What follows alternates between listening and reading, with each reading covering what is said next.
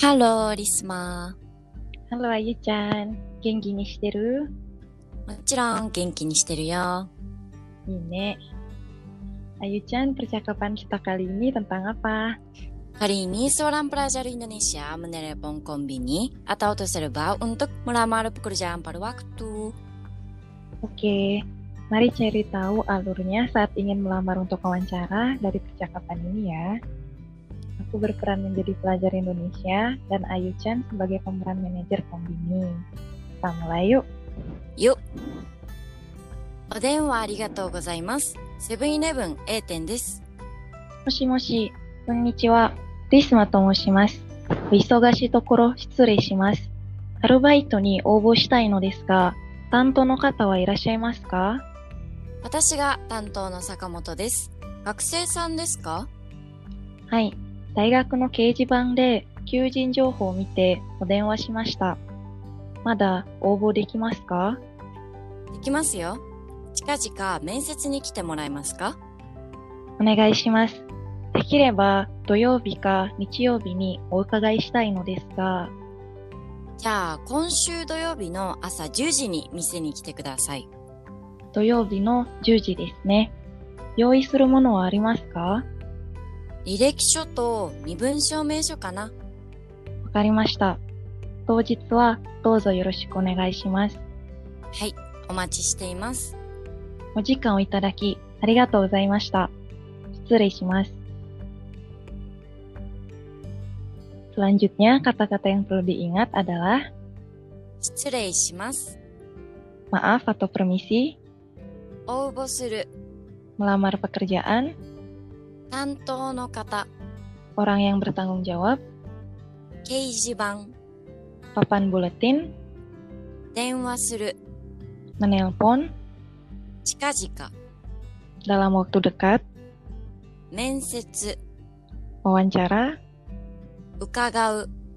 Berkunjung. Yoi suru. Menyiapkan. Direksyo. CV. Bagaimana teman-teman? Kira-kira seperti itu ya alur saat melamar wawancara alubaito. Setelah memutuskan toko mana yang dicari sebagai tempat bekerja per waktu, Pertama-tama cobalah menelpon untuk melamar mengikuti wawancara ya. Terus saat menelpon, pertama sampaikan ungkapan yang menunjukkan kesopanan bahwa kita memikirkan keadaan orang lain seperti oisogashi tokoro shimasu. Maaf telah mengganggu Anda saat sedang sibuk atau ima ojikan itadakemasen itadakemasu ka? Apakah Anda ada waktu sekarang? Dan lain-lain. Kemudian minta penerima telepon untuk menghubungkan kita dengan penanggung jawab toko. Hmm. Penting juga untuk memastikan apakah toko yang dituju masih merekrut pekerja, kapan harus pergi untuk wawancara, dan pertanyaan lain yang mungkin dimiliki ketika melihat informasi pekerjaan. Dan terakhir, sampaikan juga ucapan terima kasih, lalu tutup telepon. Ya, biasanya terakhir bilang, arigatou gozaimasu, terima kasih, dan shirei shimasu, permisi. Ungkapan seperti itu penting banget ya, karena digunakan di banyak situasi, termasuk saat berbicara di telepon dengan lukang kerja. Oh iya, saat menelpon biasanya yang langsung dipastikan adalah waktu wawancara ya.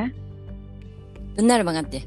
Pemilik toko pasti akan memberi jadwal wawancara di luar jam kuliah, jadi disampaikan aja, bisanya kapan aja.